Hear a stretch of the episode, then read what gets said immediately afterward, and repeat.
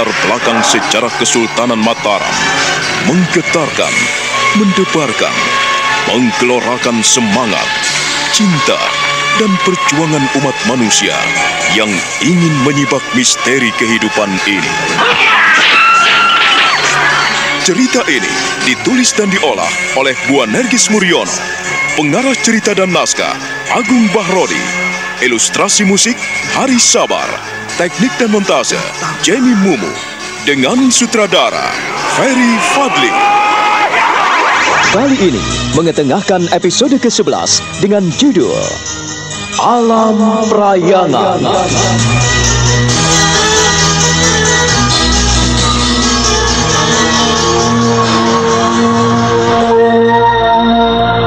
Panembahan Nyokrawati menghendaki Raden Mas Jatmiko atau Raden Mas Rangsang. Ratu Adi memanggil putranya menghadap Sang Prabu. Sementara Ratu Lungayu duduk sambil menunduk di sebelah Sang Prabu. Suasana hening dan mencekam. Malam kian senyap saat Raden Mas Rangsang hadir diiringi Ratu Adi sang ibu. Pemuda itu bersujud dan menghaturkan sembah di hadapan romonya.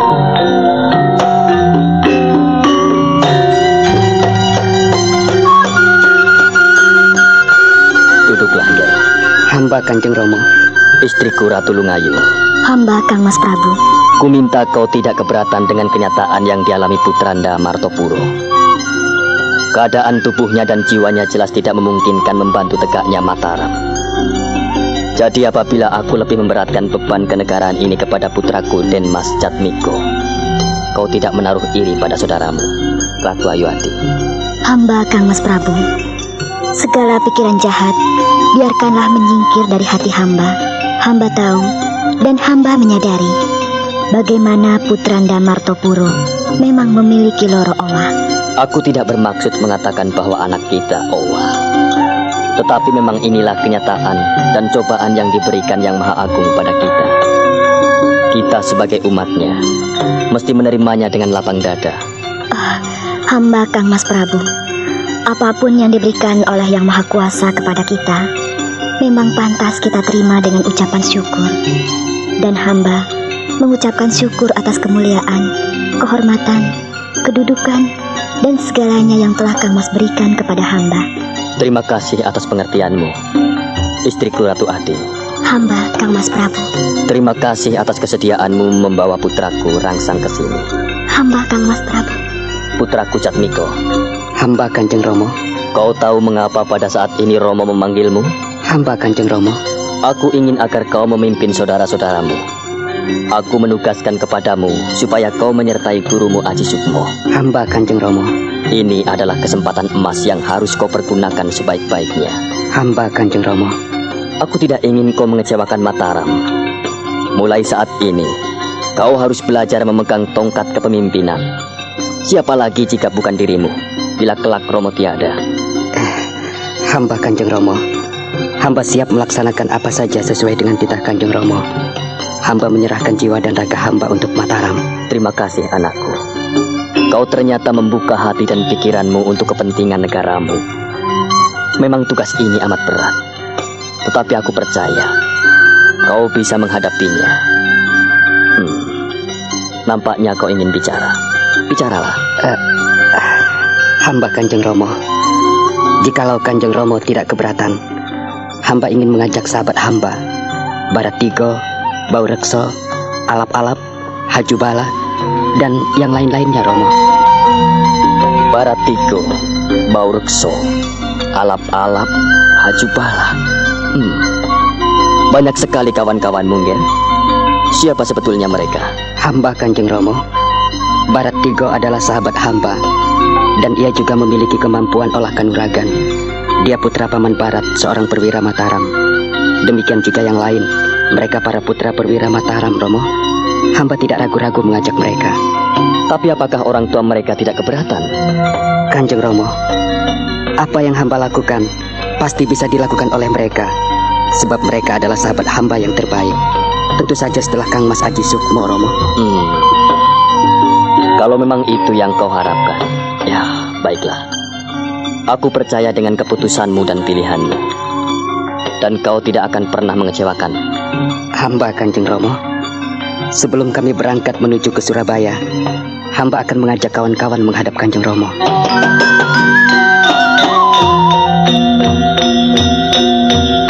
Beberapa hari kemudian, Raden Mas Rangsang atau Raden Mas Jatmiko benar-benar mengajak para tigo menghadap Sang Prabu.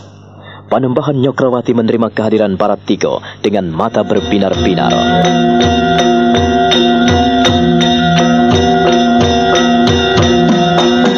Hamba Kanjeng Sinuwun, nama hamba Baratigo. Baratigo, apakah kau ada hubungannya dengan perwira barat? Uh, hamba Kanjeng Sinuwun, perwira barat adalah orang tua hamba. Oh, syukur Alhamdulillah. Jadi kau adalah putra perwira Mataram. Hamba Kanjeng Sinuwun. Dan Mas Rangsang putraku.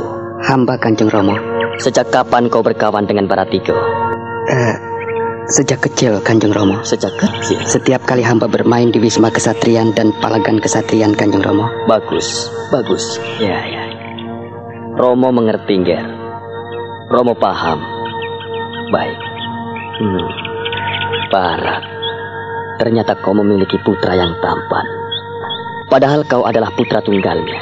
Hamba Kanjeng Sinuwun, ternyata Kanjeng Sinuwun mengetahui orang tua hamba dan bagaimana latar belakang hamba. Uh, tentu, aku mengetahui siapa orang tuamu.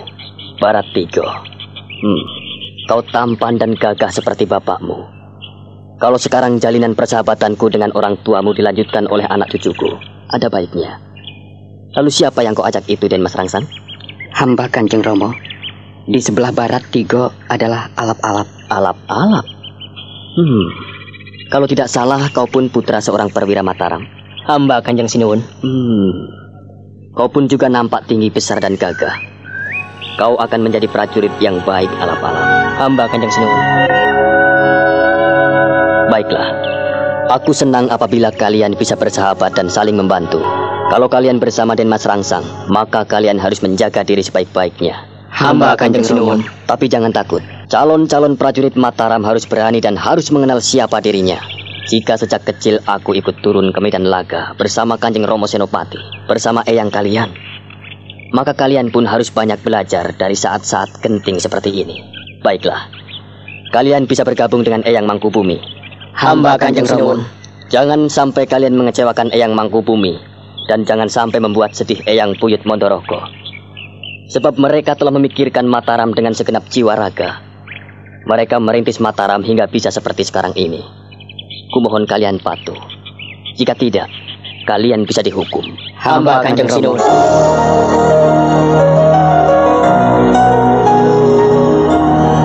Apakah selama ini Eyangmu Mangkubumi mengerti kalau kalian selalu bersama-sama di Palagan, Kesatrian, untuk berlatih olah kanuragan? Hamba Kanjeng Romo, alap-alap, barat tigo, dan semua kawan-kawan hamba selalu ada di Palagan Kesatrian untuk belajar olah kanuragan dan sering kali berlatih giat bersama guru kami yang paling muda, Kang Mas Aji Sukmoromo. Hmm, bagus, bagus sekali. Baiklah, kalian bisa kembali ke Palagan Kesatrian dan banyaklah belajar. Jangan sampai mengecewakan guru kalian. Hamba Kanjeng Sinuwun. Assalamualaikum warahmatullahi wabarakatuh. Panembahan Nyokrawati puas sekali melihat taruna-taruna muda Mataram yang memiliki semangat tinggi untuk membela Mataram setelah ia mengiringkan kepergian alap-alap, Barat Tigo, dan Raden Mas Rangsang. Maka Panembahan Nyokrawati melangkah menuju ke Wisma Kiwari. Kesunyian meliputi suasana tempat tinggal juru taman itu. Hanya nyala pelita minyak jarak yang nampak berkedip menerangi ruangan tengah Wisma. Boneka wayang tergantung hampir di setiap bingkai di dinding. Beberapa tembikar dan keramik menghiasi sudut ruangan. Setangkai bunga tunjung diletakkan di jembangan kecil di atas meja. Kiwari mengamati Werkudara ketika penembahan Nyokrawati sudah tiba di tempatnya tanpa uluk salam. Oh, Kanjeng Sinuwun, silakan. Maafkan aku, Kiwari. Bila aku harus sesi jeman menuju ke wismamu. Kanjeng Sinuwun, adakah yang dapat hamba bantu? Kiwari, hamba Kanjeng Sinuwun, aku bangga denganmu. Selama kau di sini, kau telah membantuku dengan membangun proyek tempat kediamanku yang elok. Aku juga mengucapkan terima kasih dengan segaran Ing Sirno Bumi. Ya, Taman Donoloyo yang indah, pesanggeran kerapiak yang asing. Hmm, aku bangga sekali. Dan tempatmu sekarang menjadi tempat yang luar biasa indahnya. Terima kasih atas pujian Kanjeng Sinuwun. Semoga tidak membuat hamba besar kepala. Lalu apakah maksud kedatangan Kanjeng Sinuwun di Wisma Hamba? Kau tentu telah mendengar bagaimana rencana Mataram untuk mengirim Narasandi ke Surabaya. Jika kau belum tahu, sekarang ku beritahu dan ku tegaskan bahwa Mataram ingin mengetahui dengan pasti apa yang telah terjadi di Surabaya akhir-akhir ini. Hamba Kanjeng Sinuwun. Aku bermaksud untuk turun tangan sendiri, Kiwari. Aku harus tahu persis duduk perkara yang sebenarnya di Pantai Timur. Maksud Kanjeng Sinuwun? Tentu saja aku ingin melihat sendiri bagaimana keadaan di Gresik, di Tuban, Surabaya dan daerah sekitarnya. Surabaya nampaknya semakin kuat karena ia telah memiliki banyak sekutu. Gresik, Pasuruan, Lambangan, Curtan, Japan, Wirosobo, Kediri, bahkan sampai ke Sukadana di Borneo, sampai di Landak. Hamba Kanjeng Sinuwun. Memang Raja Kiri yang agung sudah sepantasnya memiliki daerah jajahan yang luas. Lalu, apa maksud Kanjeng Sinuwun untuk turun ke Surabaya sendiri? Apakah tidak menimbulkan keresahan? Ampun Kanjeng Sinuwun. Mohon direnungkan kembali. Kiwari, jangan bicara pada siapa pun juga. Ini antara kau dan aku. Kanjeng Sinuwun, aku hanya ingin kau mengikuti permohonanku, Kiwari.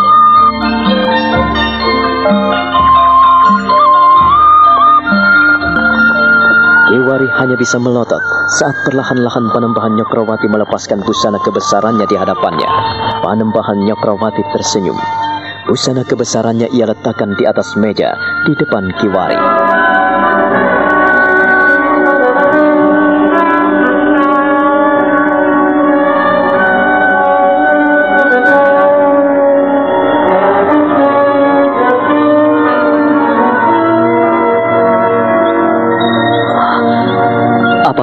Kanjeng Sinuwun? Aku ingin meminjam pakaianmu, Kiwari. Dan sebagai gantinya, kenakanlah busanaku. Kanjeng Sinuwun, apakah ini tidak akan menimbulkan kekacauan di dalam istana? Hanya beberapa hari, Kiwari. Tolong, kau mewakili diriku mengenakan busanaku. Kau bisa tinggal di Donoloyo. Kau juga bisa tidur di Proboyekso. Ampunkan hamba, Kanjeng Sinuwun. Apakah Kanjeng Sinuwun mencobai hamba? Kiwari, Kiwari. Mana mungkin aku mencobai orang kepercayaanku? Hmm? Justru kepalaku ada di tanganmu, Kiwari. Kau telah banyak berjasa kepada Mataram, bukan hanya kepadaku. Untuk itu janganlah kau ragu-ragu menerima mahkotaku dan busana kebesaranku ini. Kau harus segera mengenakannya, dan kau pun harus segera kembali ke Propoyekso mengenakan busanaku. Hmm, kau masih tampan dan gagah, dan keadaan kita imbang. Banyak orang mengatakan kau mirip dengan wajahku.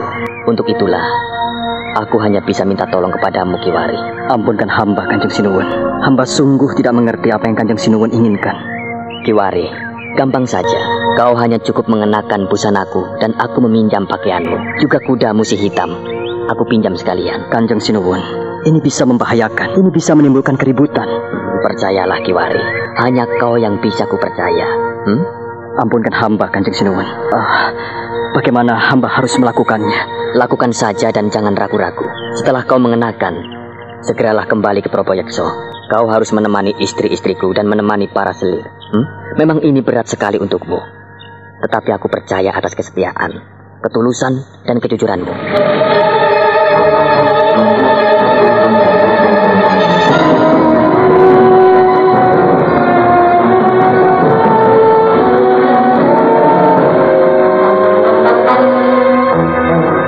Perlahan-lahan, Panembahan Nyokrawati melepaskan ikat kepala Kiwari, lalu menggantikannya dengan mahkotanya dan busana kebesaran raja. Kiwari hanya bisa diam dan merasa kurang enak mengikuti apa yang dikehendaki sang raja.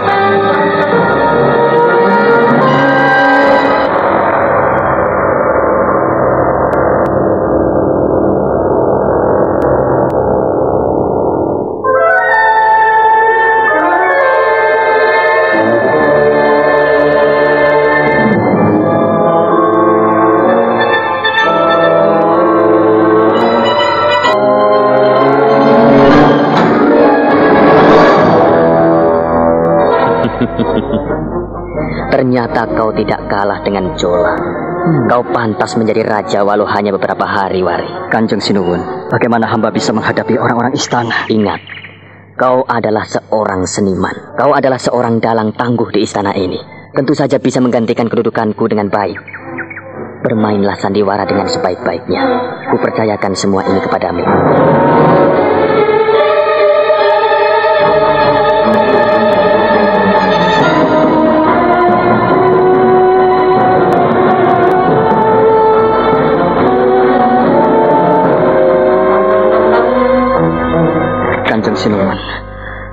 Apa itu Kiwari?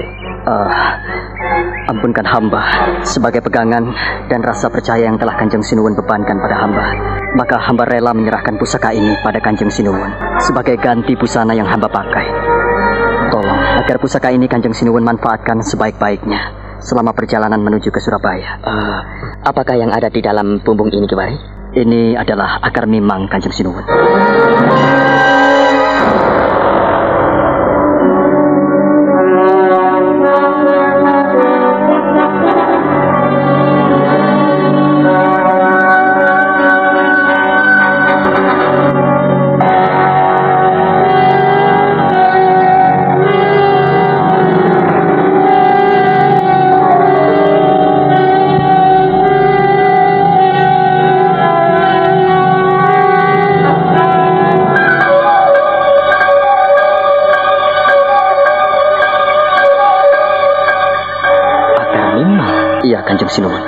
Akar memang bisa dimanfaatkan untuk menghilang. Hmm, kau pintar sekali. Baiklah. Untuk sementara ku terima dan ku pinjam pusakamu ini. Sepulang dari Surabaya, segera ku kembalikan. Dan ingat, kita akan bertemu di Donoloyo. Aku hanya beberapa hari di Surabaya.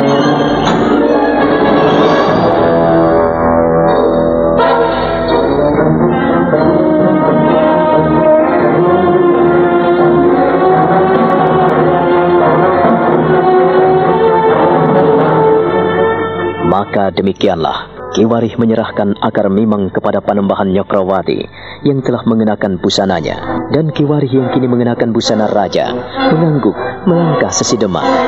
Bersembunyi-sembunyi menuju ke Proboyokso.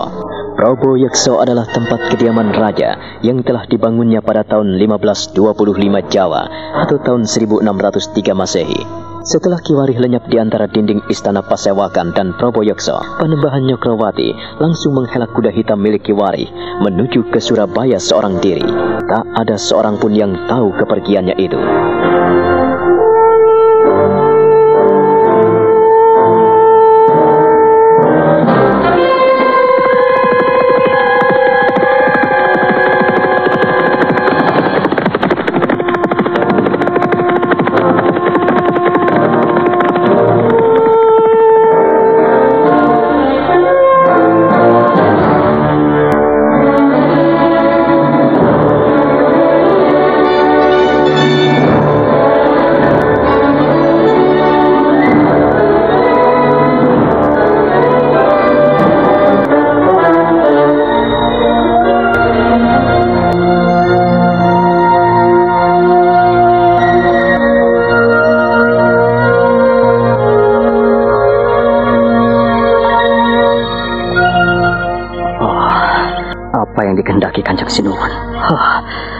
Aku jadi tidak enak. Kalau terjadi apa-apa, aku tidak bisa menghindarkan diri. Oh, aku juga bodoh sekali. Mengapa akar memang aku serahkan pada Kanjeng Sinuwun? Seharusnya pusaka itu harus tetap kubawa. Jadi kalau ada sesuatu, aku bisa menghilang. Aduh, bagaimana ini?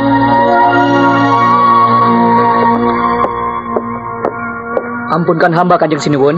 Apa yang kau perlukan, sosok?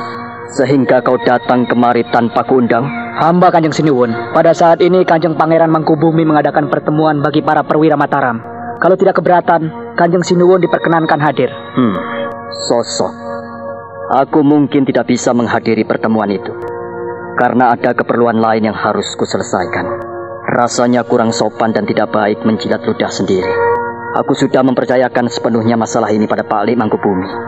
Jadi, Aku tidak perlu menghadiri rencana yang akan dilaksanakannya. Kembalilah ke sana dan sampaikan salam hormatku pada Pak Ali Mangkubumi. Aku percaya penuh kepadanya. Hamba akan yang sinuwun. Kalau begitu, hamba akan kembali ke Wisma Mangkubumen. Hmm, sampaikanlah. Assalamualaikum. Waalaikumsalam.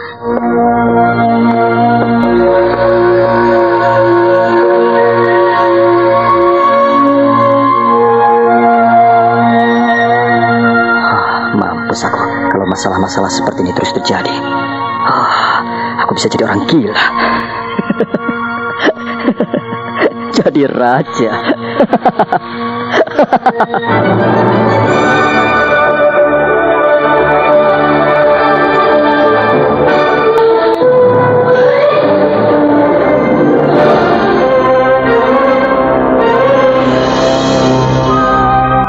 hatinya, Kiwarih geli sendiri karena kini ia harus mengenakan pakaian kebesaran seorang Raja Mataram. Ia tergelak seorang diri sambil melangkah menuju ke ruang pribadi Raja. Di ruang Proboyokso itu, ia berjalan mondar-mandir tidak tenang. Lebih-lebih para istri telah berada di sana. Sang Ratu Adi dan Sang Ratu Lungayu bersama-sama mendekatinya.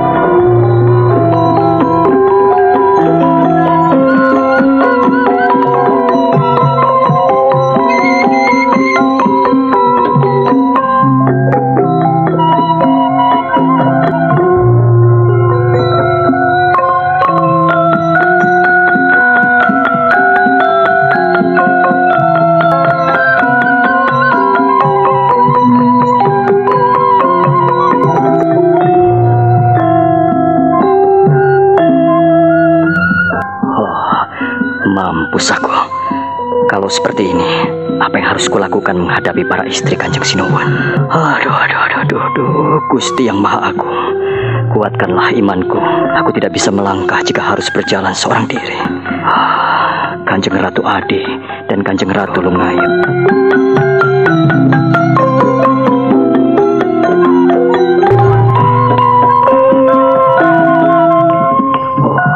Kang Mas Prabu, mengapa bengong sendiri?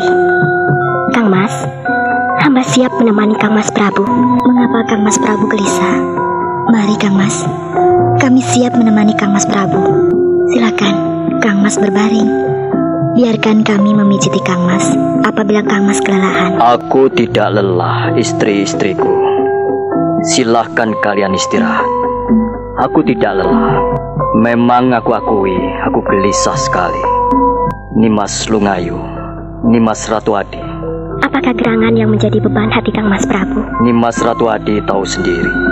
Saat kehadiran Paman Geni Ronggo dan serombongan Narasandi dari pesisir Jawa Timur, orang-orang Portugal dan orang-orang Belanda semakin banyak datang di Gresik, di Surabaya, di Pasuruan dan di Pelabuhan Tuban.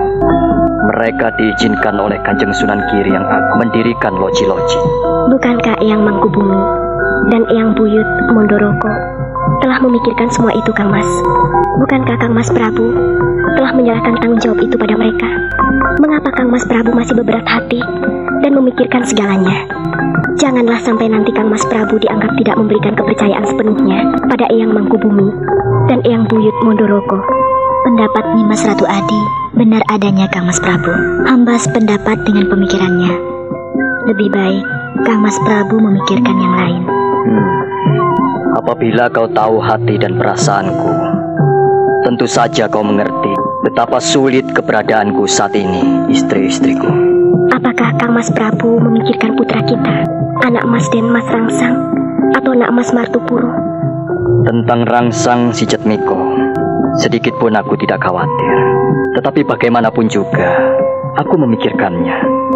Ia memang patut belajar dari masalah-masalah seperti itu sejak dini, Nimas Ratu Adi.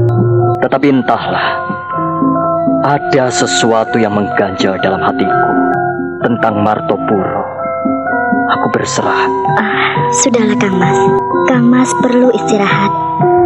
Akhir-akhir ini, Kang Mas merasa gelisah dan enggan beristirahat. Ah, mari Kang Mas, kami temani Kang Mas Prabu.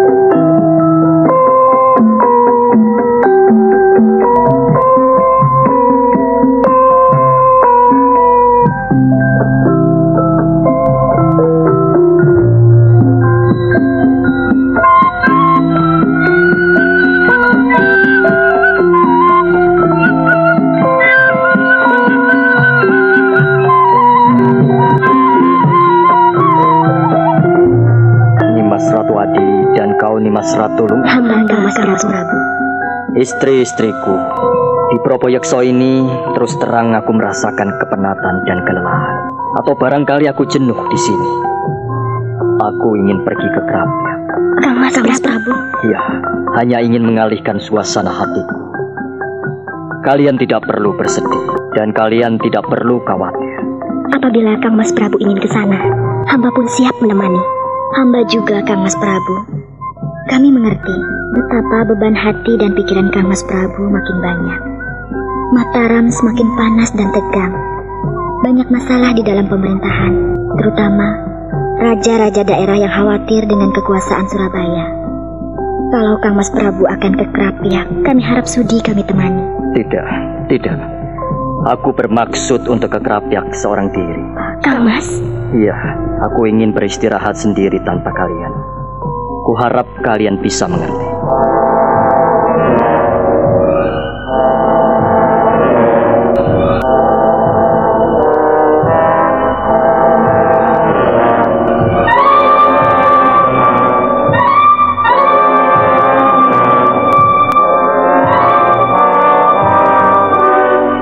Ratu Adi dan Ratu Lungayu hanya saling memandang. Mereka sungguh tidak mengerti apa sebetulnya yang telah terjadi pada suaminya. Namun di balik semua itu, Ratu Adi dan Ratu Lungayu belum menyadari sepenuhnya bahwa lelaki yang ada di dekat mereka, yang ada di samping mereka, sebetulnya bukanlah panembahan Nyokrawati, tetapi Kiwari yang mengenakan busana Sang Prabu. Kiwari sendiri tidak enak. Ia kemudian meninggalkan ruang Proboyokso menuju ke Taman Proboyokso. Ratu Adi dan Ratu Lungayu tidak mengikutinya karena mereka khawatir dengan suasana hati Sang Prabu.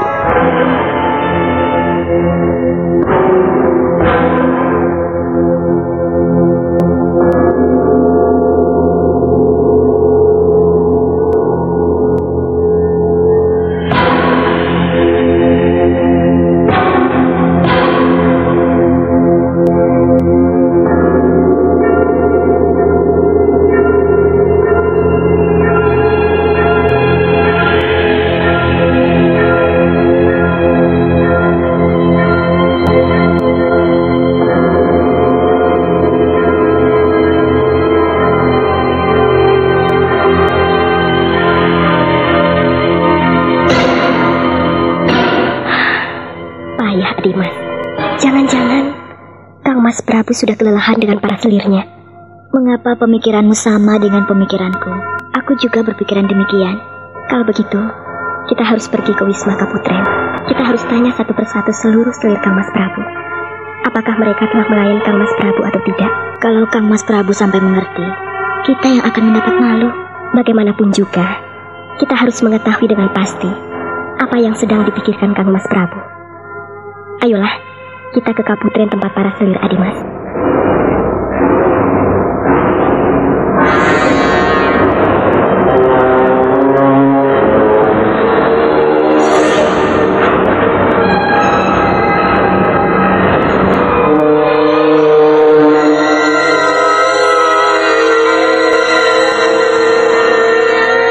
Sang Ratu Adi dan Sang Ratu Lungayu bergegas menuju ke Wisma Keputren para selir, tempat para istri raja berdiam.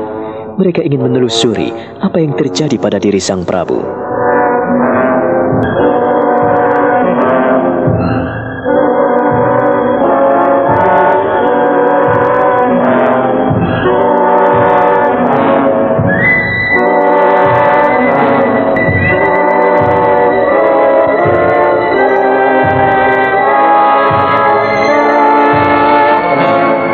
Sementara itu, Panembahan Nyokrawati yang sebenarnya kini sudah sampai di Jawa Timur, langsung menuju ke kediaman Pangeran Surabaya. Di Istana Sedekari Adipati Pekik, putra Sunan Giri yang telah menjadi Adipati di Pasuruan datang menghadap menemani penerimaan tamu agung dari negeri Belanda.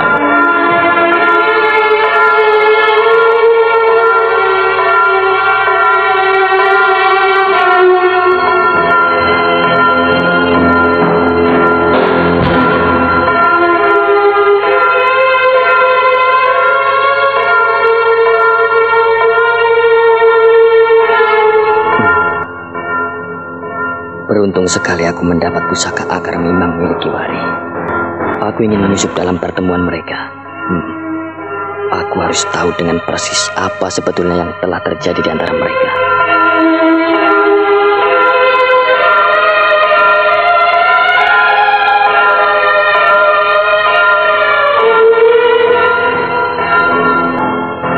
Ya, ternyata Eyang Kiri juga hadir di sana.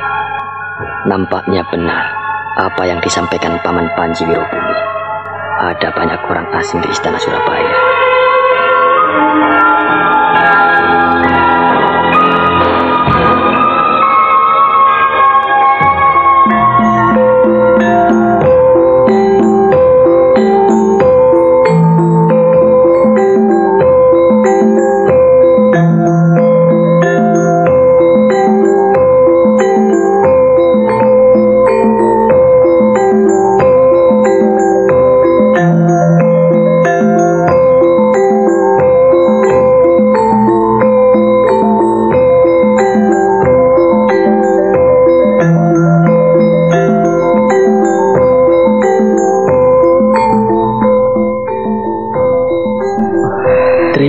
Kasih atas kehadiran para yang mulia dari Portugal dan Nederland. Apakah kehadiran para yang mulia masih ada kaitannya dengan kehadiran Tuan Jacob van Hemsker beberapa waktu yang lampau saat terjadinya kegentingan di Mataram? Ya Tuan Raja yang Agung, kami datang ke Surabaya ini memang untuk melanjutkan persahabatan Nederland dengan Jawa Deliva ini. Apabila Tuan Laksamana Jacob van Heemskerk telah merintis jalinan persahabatan dengan Raja Agung, maka perkenankanlah kami memperluas jalinan persahabatan dengan perdagangan di sini. Kami melihat orang-orang dari tanah India, Gujarat, Champa, dan dari berbagai negeri di seberang dunia ini yang bermukim di sini.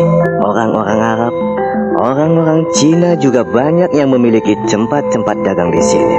Kalau Tuan tidak keberatan, biarkanlah kami juga ikut menanam saham di Surabaya ini, di Gresik, ataupun di daerah lain di wilayah kekuasaan Tuanku Raja yang bijaksana.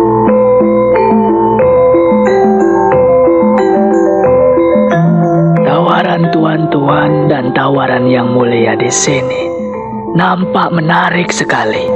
Tapi Apakah semua itu telah dipikirkan dengan masak? Sebab perlu para yang mulia ketahui, saat Tuan Yakob van Hemskerk datang di Surabaya, kami tidak bisa memberikan bantuan sedikit pun. Ketika itu Tuan Yakob van Hemskerk dan orang-orangnya habis dirampok oleh para tentara Demak Bintoro. Tetapi jangan khawatir para yang mulia. Sebab pada saat ini pemberontak itu telah dihukum oleh Raja Mataram. Oh, Tuanku Raja yang bijaksana. Tentang Tuan Laksamana Yakob van Hemskerk, kami cukup mengerti. Kami telah menerima berita bahwa saat itu Dama en Mataram terjadi perang. Sudah wajar jika rintangan menghalanginya.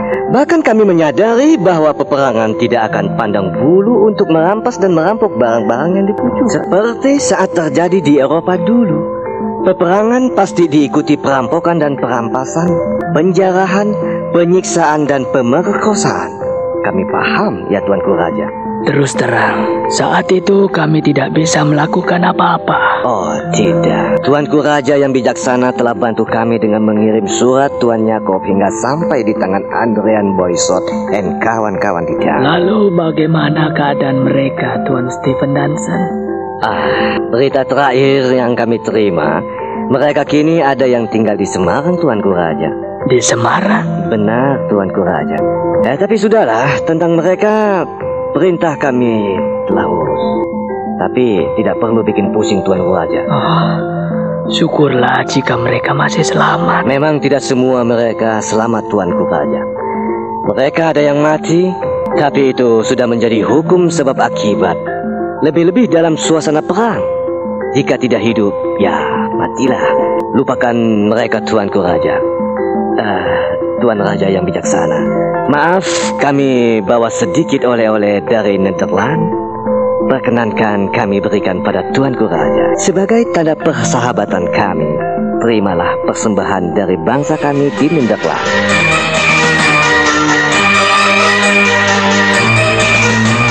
Para anak buah Stephen Johnson menyerahkan kotak besar yang berisi pakaian sutra dan perhiasan kepada Raja Giri yang Agung sesembahan orang Surabaya. Lalu beberapa orang kepercayaan Stephen Johnson membuka kotak besar itu di hadapan Raja Giri yang agung. Raja Giri yang telah rabun itu meraba-raba apa yang ada di depannya. Nah, bagaimana kisah selanjutnya?